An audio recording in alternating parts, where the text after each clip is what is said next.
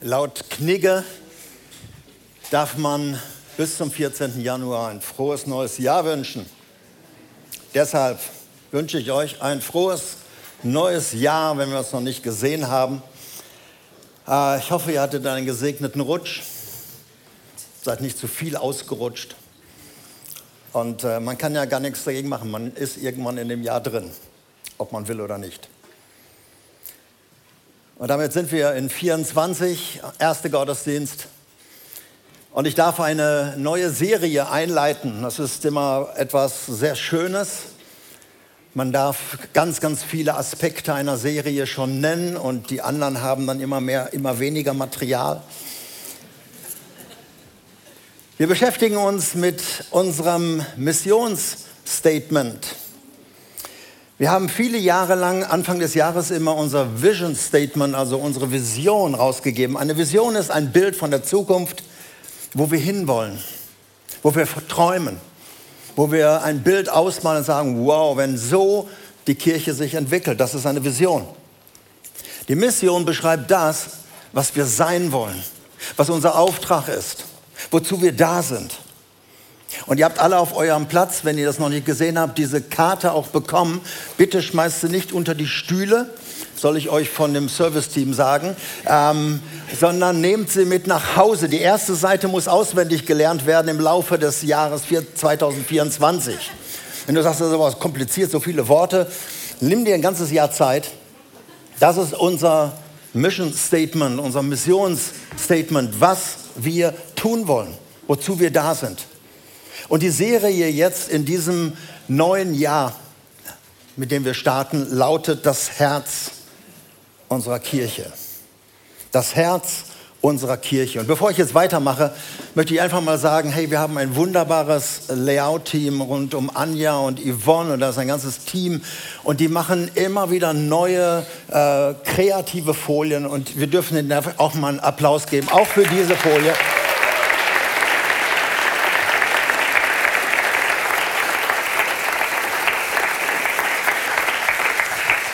Und da steht es, das Herz unserer Kirche.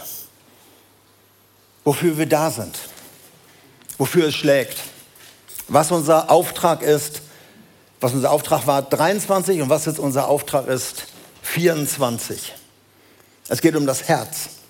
Und die Bibel beschreibt ja an einigen Stellen, wenn sie über Gemeinde oder Kirche spricht, so ein paar Vergleiche. Es gibt die Baustelle, da ist alles noch nicht so fertig, da wird noch gebaut. Es gibt die, das Bild der Familie. Es gibt auch das Bild der Braut. Kirche ist etwas sehr Wertvolles für Jesus. Aber es gibt auch das Bild des Körpers. Paulus gebraucht das in 1. Korinther 12. Und bei diesem Bild, daran ist ja das Herz angelegt, sind einige Positionen bereits belegt. Musst du dich nicht mehr drum bewerben. Zum Beispiel die Position des Hauptes, des Kopfes. Das Haupt der Gemeinde.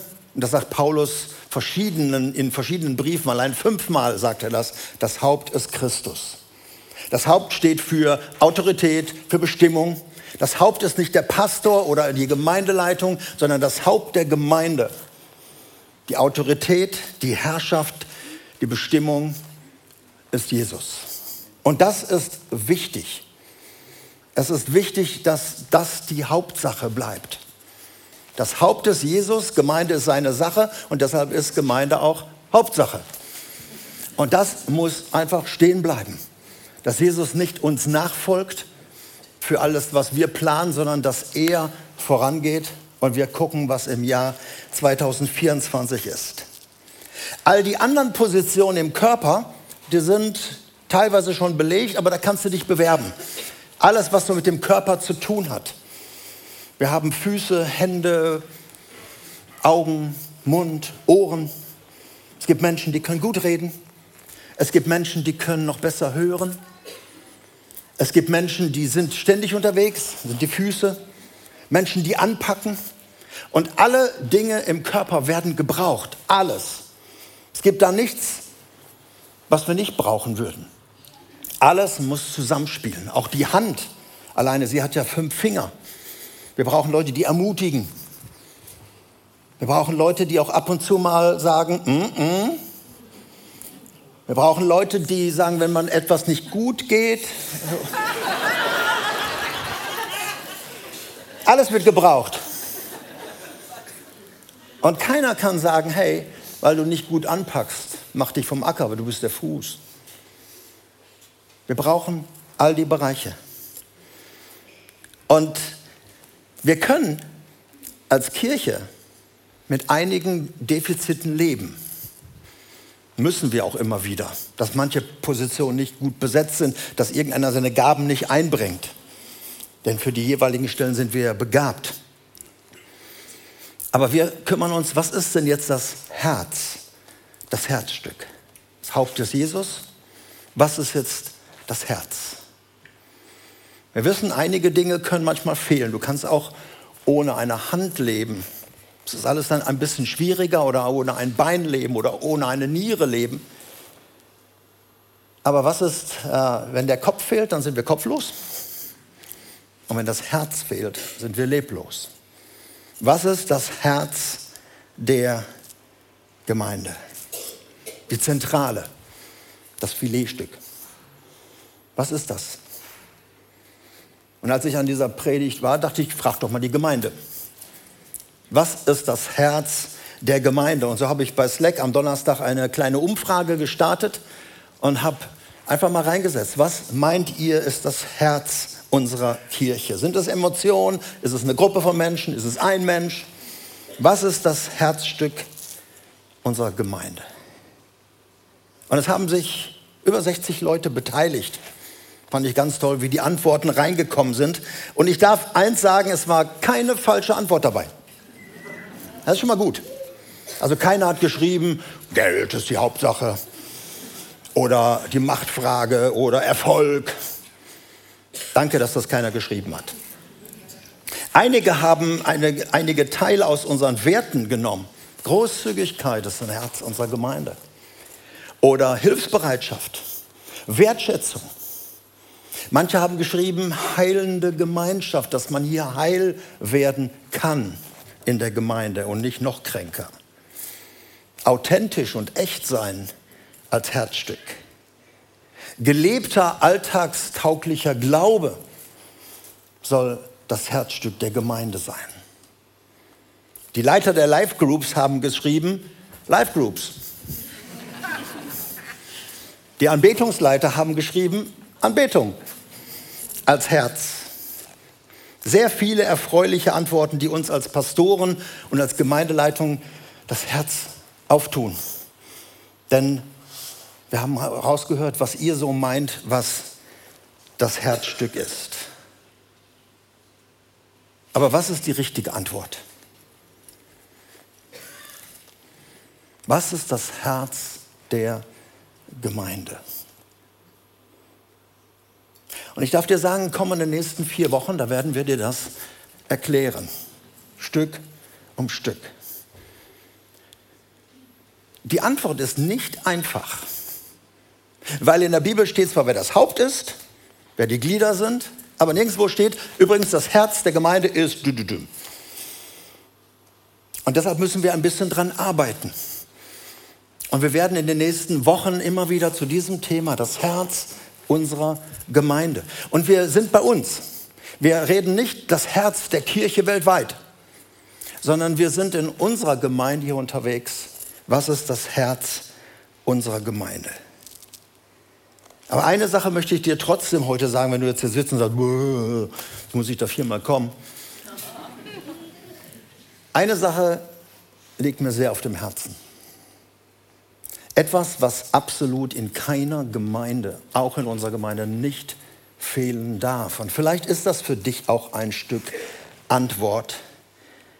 Es geht um eine Sache, die unser Missionsstatement und die Jahreslosung 2024 vereint. Das ist ein Wort da drin. Jahreslosung 24, ich weiß nicht, wer kennt sie? Wer hat schon mal davon gehört? Okay. Sie lautet, alles, was ihr tut, geschehe in Liebe. Und unser Missionsstatement lautet für Gott für Menschen, für die Welt, aus Liebe. Und dieses Wort eint diese beiden Dinge. Nun muss man eins wissen, jetzt kann man sagen, ey, habt ihr da angerufen, habt ihr euch das, die Jahreslosung 24 geben lassen und habt das Statement darauf aufgebaut? Nö, haben wir nicht. Denn die Jahreslosung wird immer drei bis vier Jahre im Voraus festgelegt. Da gibt es einen ökumenischen Arbeitskreis für Bibellesen, also evangelisch-katholischen, die werden drei bis vier Jahre, legen die die Jahreslosung voraus damit niemand sagen kann, hey, ja, das ist weltpolitisch gemeint und das ist äh, in Anlehnung an diese Katastrophe, sondern das ist weit voraus. Und unser Mission Statement ist im letzten Jahr so entstanden. Von daher, dieses Wort Liebe passt wunderbar in beides hinein. Egal, was du tust, ob du für Gott etwas machst, ob du für Menschen etwas tust, ob du für deine Umwelt etwas machst, lass es aus Liebe geschehen. Und ursprünglich, ich das zur Jahreslosung noch, ursprünglich ähm, lautet der Text ein bisschen anders. Also wenn man so im Griechischen reinguckt oder in Elberfelder, auch Luther-Übersetzung, die äh, Väter der Jahreslosung haben ja eine bestimmte Übersetzung gewählt. Alles, was ihr tut, geschehen Liebe. Aber ursprünglich steht da alles unter euch geschehe in Liebe. Da gehört das Tun mit rein. Aber es geht noch weiter. Alles unter euch geschehe in Liebe, wie du denkst. Damit beginnt es ja. Wie du über den anderen denkst. Wie du über den anderen redest. Wie du über den anderen urteilst in deinen Gedanken. Alles geschehe in Liebe. Und dann werden auch unsere Taten dementsprechend folgen. Denn die Taten folgen in der Regel inneren Entscheidungen. Alles unter euch. Und ich habe mir gedacht, boah, was wäre das für eine Gemeinde? Was wäre das für eine Kirche, wenn das ein ganzes Jahr lang passiert? Alle Schafe, alle Schafe der Herde denken Liebe übereinander, reden in Liebe übereinander, schimpfen manchmal auch, aber in Liebe, kritisieren, aber in Liebe. Das ist alles kein Widerspruch. Wenn das wirklich passiert, was für eine Sprengkraft, was für ein Leuchtfeuer, wenn diese Liebe da ist. Und deshalb hat Paulus, der vieles von diesen Sätzen, der auch die Jahreslosung geschrieben hat, Paulus hat gesagt, wenn diese Liebe fehlt, es kann also eine Menge unter euch fehlen, aber wenn die Liebe fehlt, dann fehlt das Entscheidende. Liebe ist nicht das Sahnehäubchen auf dem Kuchen, sondern ohne Liebe schmeckt der ganze Kuchen scheußlich. Und er schreibt das, und ich möchte diesen Text mal vorlesen, das 1. Korinther 13. Bibelkenner wissen, klar, 1. Korinther 13, hohe Lied der Liebe. Und deshalb habe ich jetzt auch mal die Volksbibel gewählt, also eine andere Übersetzung, als du es vielleicht gewohnt bist. Und äh, ich lese die ersten Verse, wo Paulus sagt, Freunde, was passiert, wenn etwas ohne diese Liebe geschieht? Ich komme gleich noch auf die Liebe zu sprechen. 1. Korinther 13. Ohne Liebe geht gar nichts. Selbst wenn ich perfekt alle Sprachen der Welt sprechen könnte, auch sogar die Sprache der Engel. Aber in all dem, was ich darin reden würde, wäre keine Liebe, also keine Liebe in meinen Worten, dann wären meine Worte wie Müll. Sie wären ohne Bedeutung, hohl und leer. Und selbst wenn ich in einer Tour prophetische Worte von Gott bekommen würde, wenn er mir alle geheimen Fragen über die Welt beantwortet hätte und ich so ein Vertrauen auf Gott haben würde, dass Berge auf mein Gebet hin verschwinden, dass ich also die Alpen nach Bottrop versetzen könnte. Aber ich würde das ohne Liebe tun, dann wäre es immer noch nichts. Es würde nichts bedeuten. Und selbst wenn ich alles, was mir gehört, an Obdachlose und Penner verschenken würde. Ja, selbst wenn mein Leben für andere, wenn ich mein Leben für andere riskieren und dabei auch sterben würde, aber ich würde das nicht aus Liebe machen, es wäre für die Tonne. Umsonst. Und ich habe mich gefragt, könnte da wirklich eine Antwort drin liegen, das Herz der Kirche, dass es die handelnde Liebe ist, die sich dann in allem zeigt, was ihr in Slack reingeschrieben habt. Handeln aus Liebe, Umsetzung der Jahreslosung. Und so bleibt eigentlich dann nur die Frage, okay, ich habe das Wort Liebe, Liebe, Liebe, ich habe das so satt. Was steckt dahinter? Piep, piep, piep, wir haben uns alle lieb. Was ist mit diesem Wort? Dummerweise haben wir in, in, in unserer Sprache ja nur dieses eine Wort. Ob ich jetzt sage, meine Frau liebt Shopping. Thomas liebt seinen Tesla. Fliegen lieben Hundekot. Immer das eine Wort. Immer nur dieses eine Wort und es ist so abgedroschen. Wie beschreibt man Liebe? Frage an euch. Was ist Liebe? Jetzt kann ein ganz schlauer sagen, ja, lest doch einfach mal 1. Korinther 13 weiter, dann weiß es. Mache ich auch gleich. Aber frage ich euch jetzt erstmal, was ist Liebe? Im letzten Jahrtausend, der eine oder andere wird sich erinnern, gab es mal diese Sprüche, Liebe ist. Liebe ist wie? Liebe ist morgens Kaffee ans Bett bringen. Ihr seht jetzt gleich einen Code. Holt mal eure Handys raus. Wir machen eine kleine Umfrage. Und ihr müsst einfach nur diesen Code einfach draufhalten, eine Kamera draufhalten und immer einmal draufdrücken und dann einfach mal den Satz reingeben und ihr werdet den gleich hier sehen. Liebe ist. Vorweg, das ist völlig freiwillig. Wenn du nicht möchtest, dass der Mossad oder BND oder CIA die Antwort lesen, obwohl sie es gebrauchen könnten, brauchst du ja nicht mitmachen. Ihr könnt auch zu Hause das machen. Also ihr könnt auch zu Hause das auf dem Fernseher halten und dann schreibt doch mal, jetzt keine Abhandlung bitte, sondern einen Satz oder ein Wort. Liebe ist. Oder Liebe ist wie. Und dann werden wir hier gleich die Wolke der Zeugen hören und sehen,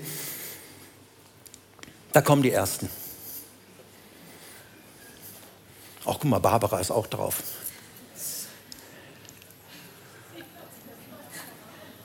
Jesus ist immer richtig.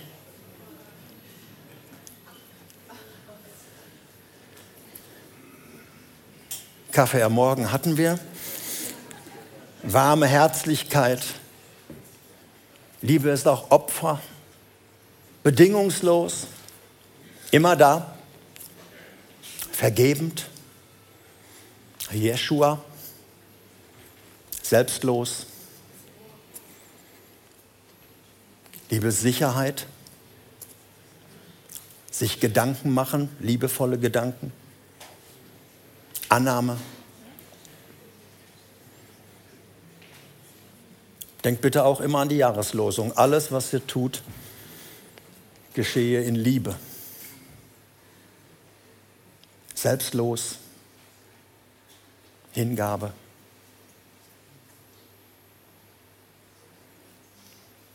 Wunderbare Antworten, wieder keine falsche dabei.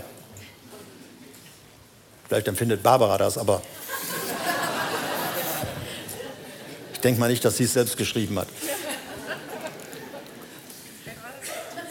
Liebe ist ein Satz für die, die jetzt am Sonntagnachmittag das gucken, das könnt ihr nur heute Morgen Präsenz machen. Also wenn du heute Nachmittag dir die Finger wund schreibst, Slido ist dann geschlossen.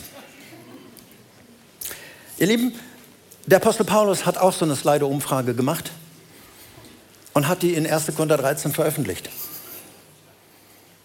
Und er hat das so reingeschrieben, eben wie Liebe wirklich ist, im Detail. Damals war das ja so, dass ähm, es gab, nee, da komme ich gleich drauf, auf die verschiedenen Worte. Paulus hatte die Christen in Korinth, die Gemeinde, gut kennengelernt. Er durfte anderthalb Jahre dort wirken. Das war sehr selten für Paulus. Er hat dort die erste Pfingstgemeinde gebaut in Korinth. Es war eine verrufene Hafenstadt. Und er hat dort mit einem Ehepaar gearbeitet, Aquila und Priscilla. Er war dort Zeltmacher. Und er hat einfach die Gemeinde aufgebaut. Und dann musste er fliehen. Die Juden haben ihm nachgestellt und er musste dann fliehen. Und dann begann das Drama in dieser Gemeinde in Korinth. Es gab dann Grabenkämpfe, Machtspielchen, unmoralisches Verhalten, Streitigkeiten, Gruppierungen, Parteiungen, sogar Saufgelage beim Abendmahl haben sich ordentlich die Kante gegeben und haben Jesus gefeiert. Und Paulus hatte mehrere Briefe geschrieben, unter anderem einen Brief, den nennt er den Tränenbrief, wahrscheinlich, weil er die ganze Zeit nur geweint hat über die Zustände in dieser Gemeinde. Und dann schreibt er in diesem ersten Brief an diese Christen in Korinth das hohe Lied der Liebe. Er beschreibt, wie Liebe eben ist. Alles unter euch geschehe in dieser Liebe. Und wenn ich jetzt diese Liebe buchstabiere, also Slido nach Paulus, dann werdet ihr schnell merken, das Jahr 24 wird nicht ausreichen, um keine Luft mehr nach oben zu haben. Das ist ein Lebensprogramm. Die Liebe ist geduldig und sie ist freundlich. Sie ist nicht neidisch oder überheblich. Sie ist auch nicht stolz oder anstößig. Die Liebe ist nicht selbstsüchtig. Sie lässt sich nicht reizen. Und wenn man ihr Böses tut, dann trägt sie es nicht nach. Sie freut sich niemals über Ungerechtigkeit, freut sich immer an der Wahrheit. Die Liebe erträgt alles. Sie verliert nie den Glauben, bewahrt stets die Hoffnung und bleibt bestehen, was auch geschieht. Die Liebe, diese Liebe wird niemals aufhören. Zur Zeit des Apostel Paulus gab es unterschiedliche Worte für Liebe. Die Griechen kannten Eros, die erotische Liebe. Sie kannten Philia, die Freundesliebe unter Männern, unter Frauen. Und Paulus gebraucht das Wort Agape. Und wenn du das Neue Testament so durchliest, immer wo dieses Wort auftaucht, auch wenn Jesus über die Liebe spricht, steht immer das Wort Agape. Das ist die Liebe, die ihren Ursprung in Gott hat. Und bevor du jetzt innerlich abdrehst und sagst, boah, nee, das, nee sowas kann ich nicht. Man muss mich nehmen, wie ich bin. Und du auch mit der Jahreslosung vielleicht große Probleme hast, möchte ich dir sagen, dass diese Liebe dir zusteht. Und aller Wahrscheinlichkeit nach, wenn du mit Gott lebst, auch diese Liebe schon drin ist. Zwei Bibelverse beweisen das. Römer 5, Vers 5. Denn die Liebe Gottes ist ausgegossen in unsere Herzen. In dein Herz und in mein Herz. Also Gott hat da schon ordentlich reingeschüttet. Durch den Heiligen Geist, der uns gegeben ist. Und deshalb schreibt unter anderem auch Paulus, Gott hat uns gegeben. Nicht er wird uns geben, sondern er hat uns gegeben den Geist der Agape. Den Geist der Liebe. Weil Gott wusste, dass du schnell an deine Grenzen kommst und ich noch schneller. Wir brauchen auch immer einen Grund, um etwas zu lieben. Selbst diese selbstlose Liebe mit einem kleinen Baby. Es ist einfach da und wird geliebt. Aber dann wächst das ja heran und dann sind liebevolle Reaktionen immer seltener. Weil dieses Kind sich so verändert. Wir kommen schnell an unsere Grenzen, auch Väter und Mütter.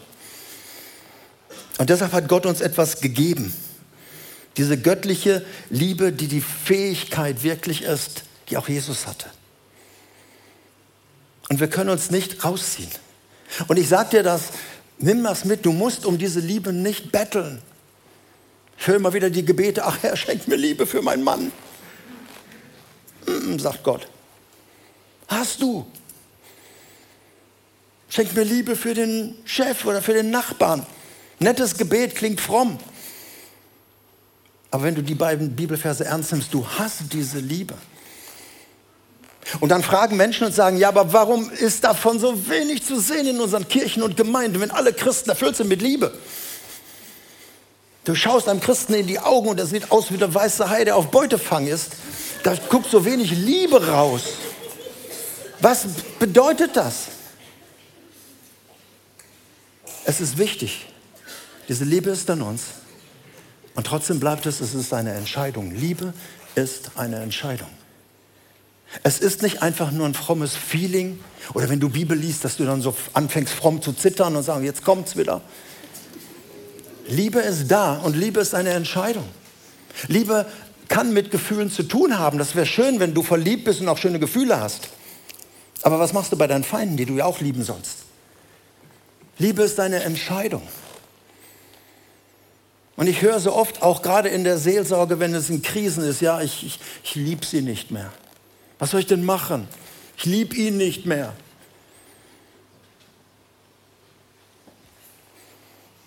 Ich sage dir, was du machen sollst. Triff eine Entscheidung. Liebe ist eine Entscheidung.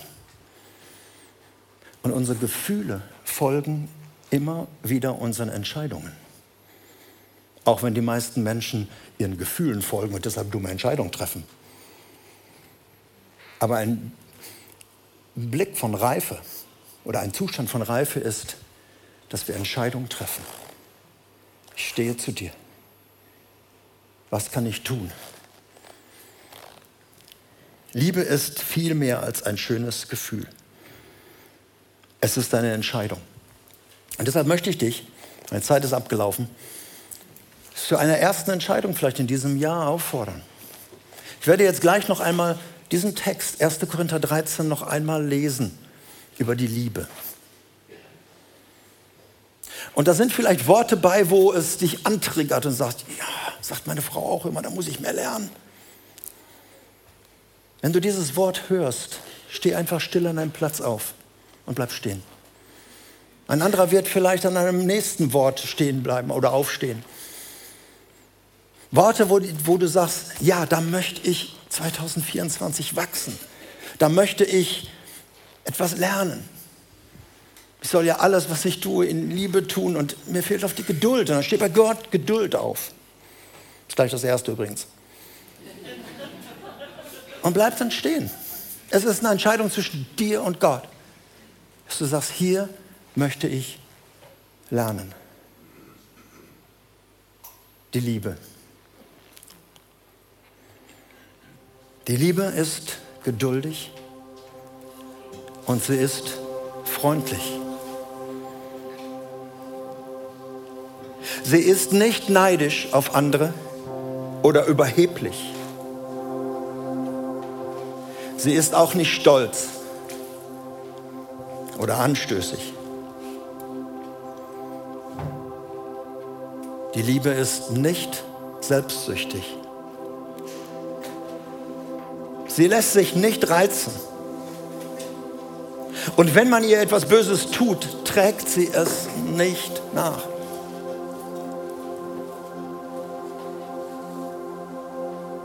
Sie freut sich niemals über Ungerechtigkeit, sondern freut sich immer an der Wahrheit. Die Liebe erträgt alles. Sie verliert nie den Glauben.